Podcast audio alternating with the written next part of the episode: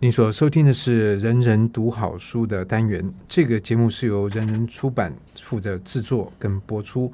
在今天的节目里面，我们继续来谈铁路的话题，而仍然是请苏昭旭老师跟我们分享。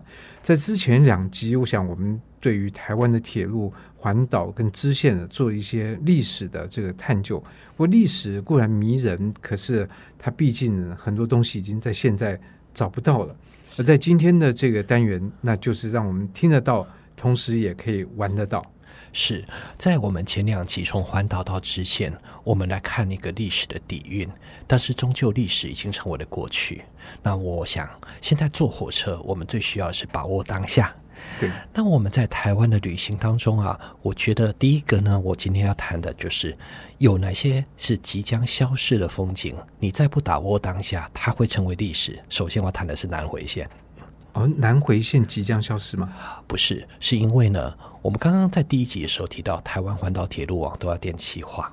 这是台湾的南回，其实它在民国八十年一直到现在民国一百零九年，它曾经是湛蓝的天空以及波涛汹涌的大海。拍打的沙滩，但是它的天际线非常的干净，是没有电车线的。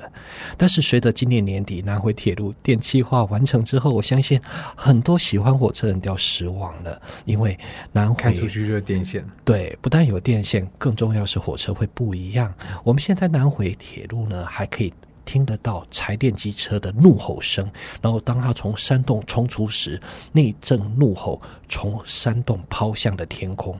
然后我们还可以坐到开窗的普通车，但是随着电气化的脚步之后，你会发现台湾铁路无差异，变成我们现在才看到的很多区间车、电联车也将即将走到这一块。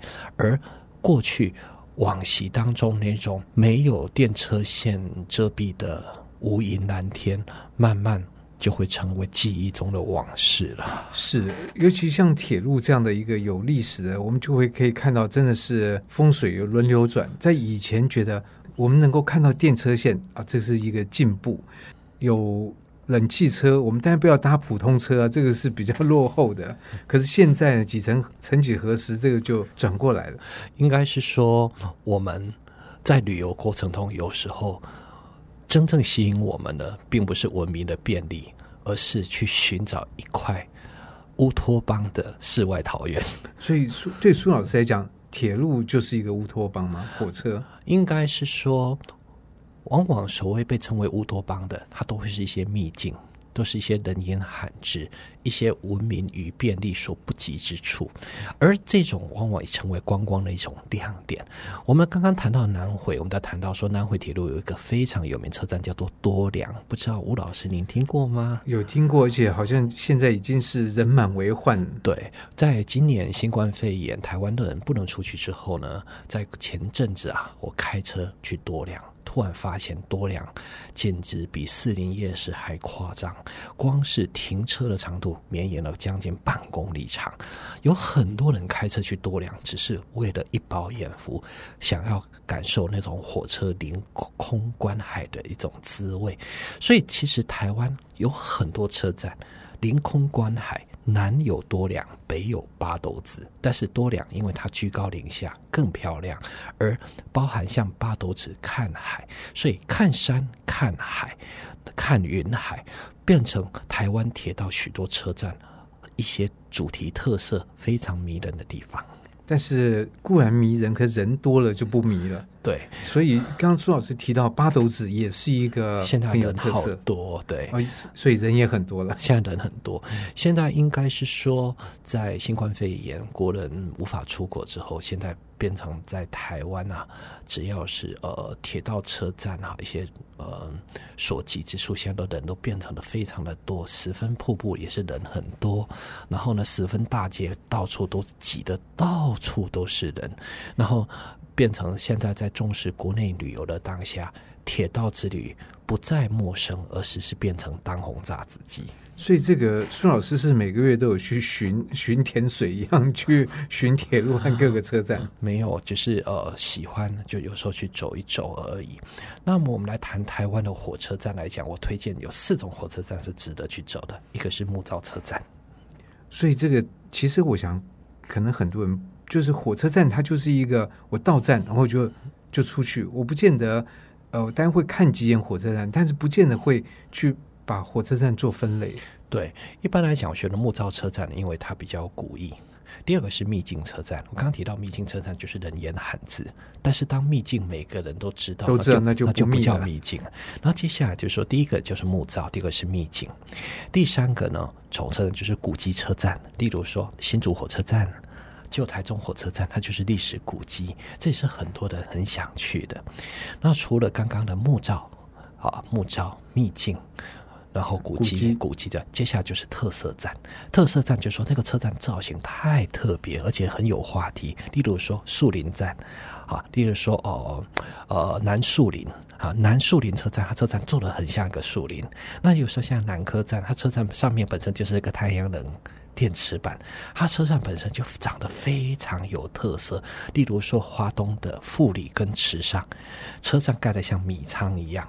那这些都是值得去，但是刚刚提到主持人的一句话让我深有感触。许多人在旅行过程中进出车站只是个过客，车站本身并不值得驻足。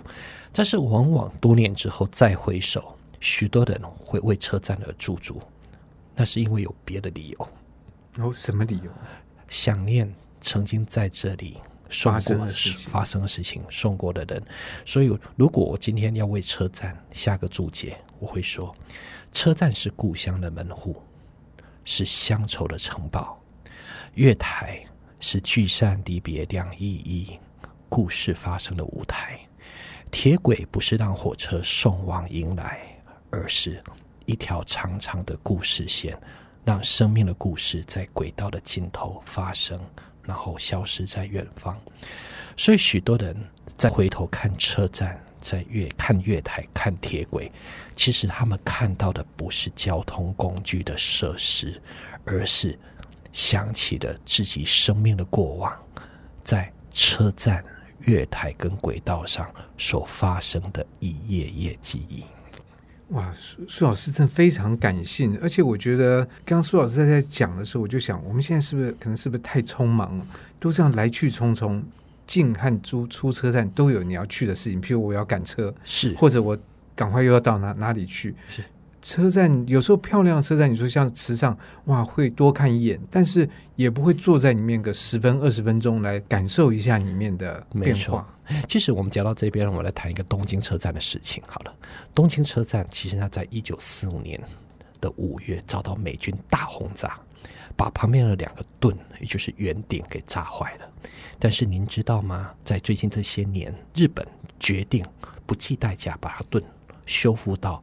在昭和年间的样式，你知道现在有很多人去的日本东京，以前只是从那边直接在地底下转捷运转 JR，直接转车就走了。现在日本人不一样，来到东京车站一定要到地面上，对，一定要地面上看那个雄伟的建筑，去看所谓的我们过去所谓的啊，嗯，就是这种啊特色的这种砖造结构。那您刚刚提到的。我觉得会让我想起了两个故事。曾经有人他回到了台中车站，他感受到的叫做乡愁，因为曾经在这个车站送走了他重要的人，也许是自己的父母，也许是旧情人，也许是那朋友。当他们从那个月台坐着火车离开之后，他再也没有回来过。于是，当他带着乡愁回到了旧车站，总发现。我失去的不是一个车站，而是失去生命的乡愁。因为现在的车站跟以前的车站完全不同。然后回到了园林站，园林也是一个例子。以前的园林站在地面上，现在园林站高架了。回到高雄，高雄站老高雄车站现在丢在旁边，地下化了。所以呢，这种回到车站却找不到自己记忆中的往事。叫做原是故乡成异乡，只因铁路成他方，变成当年的铁路已经成为他方的记忆。我即便站在原地，但是车站已经成为我记忆中的往事。所以许多人开始慢慢感受到这一个点之后，才知道说，铁道旅行它可以不用那么样的目的性，也就是在移动的本身就是目的。对，也就是说，我们可以让旅游的移动跟旅游的节点本身都成为目的，也就是移动本身是我们的目的。但是两个节点之间从来不是我们的目的。突然发现，在节点驻足也是我们生命的重要记忆。是，我想我们现在常常会强开始强调一个慢的这个。对，那可什么叫慢呢？那就是好好的体会这过程里面所发生的种种。是，所以我们今天从车站。故乡的门户，乡愁的城堡，然后找到失落的乡愁，也慢慢的看到台铁在经这很多年，一开始将许多的古迹车站逐渐的修复，然后木造车站做的美轮美奂，然后台湾有越来越多的一些美丽的车站，呃，在国人的面前呈现，我觉得。无论如何，这会是一个相当好的一步。所以，像今年的花东啊，我已经发现了花东人太多了，多良站人多成那个样子。其实这也是值得肯定的一页。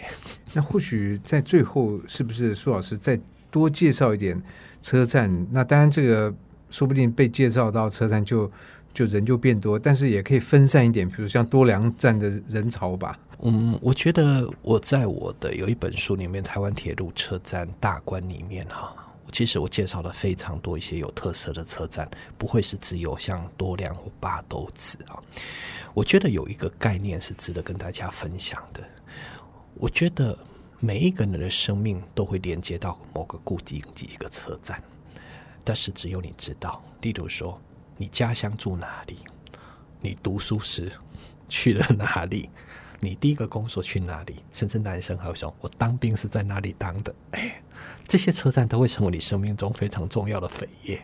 真的，而且每个人的心里面的车站是不一样。对，然后呢，第一次初恋的时候，你跟女友相约在哪里？然后呢，你跟现在的配偶还有你的孩子曾经去过哪里？